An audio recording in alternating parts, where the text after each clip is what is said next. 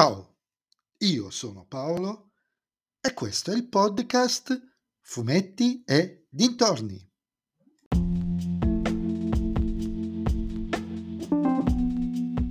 In questo nuovo episodio del podcast vi parlerò di Dylan Dog quattrocentoquarantatré, Gli indifferenti, scritto da Rita Poretto e Silvia Mericone, disegnato da Paolo Armitano e edito dalla Sergio Bonelli Editore.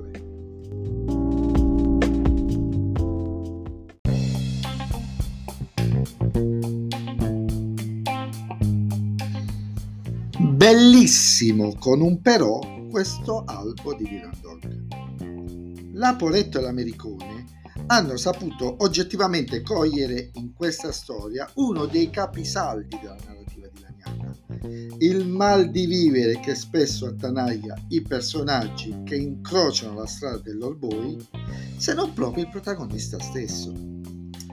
E lo fanno con una storia grottesca, cupa, priva di speranza, ricca tanti, di, per, di tanti personaggi che, nonostante appaiano magari per sole due pagine, qualche vignetta, sono importanti nell'economia della storia.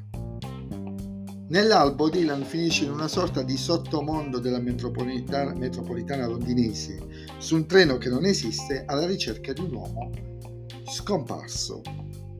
La storia si svolge sui binari, scusate il gioco di parole, già citati dal grottesco, e i propri disegni di Armitano sono perfetti per rappresentare le crude scene che si avvicendano durante la storia, pagina dopo pagina, giorno dopo giorno e vagone dopo vagone.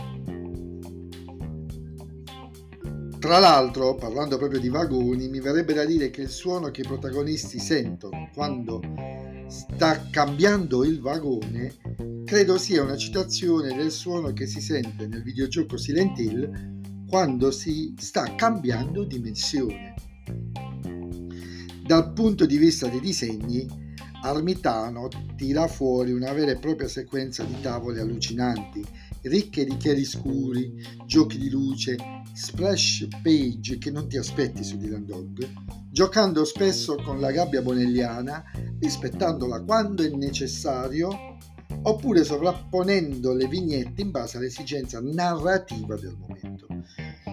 Come dicevo, c'è un però, perché anche in contesti narrativi come questi Sclavi non usava, comunque usava l'ironia nelle storie, al fine un po' di sdrammatizzare le cose, e devo dire, cosa che alle autrici non riescono a fare oppure non vogliono fare nella storia. Però è un peccato, perché quella giusta dose di ironia avrebbe aiutato, avrebbe reso, avrebbe dato più spinta alla storia, e comunque è una piccola unica pecca in una storia terribile e bella.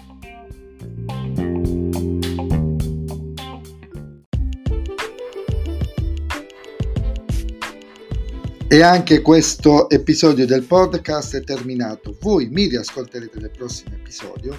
Vi ricordo che vi aspetto su Instagram, sul profilo Fumetti e dintorni, a dirmi cosa ne pensate anche voi di questa storia di Dylan Dog.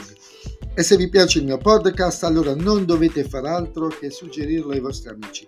Se invece il mio podcast non vi piace, suggeritelo a chi non sopportate. Ciao a tutti!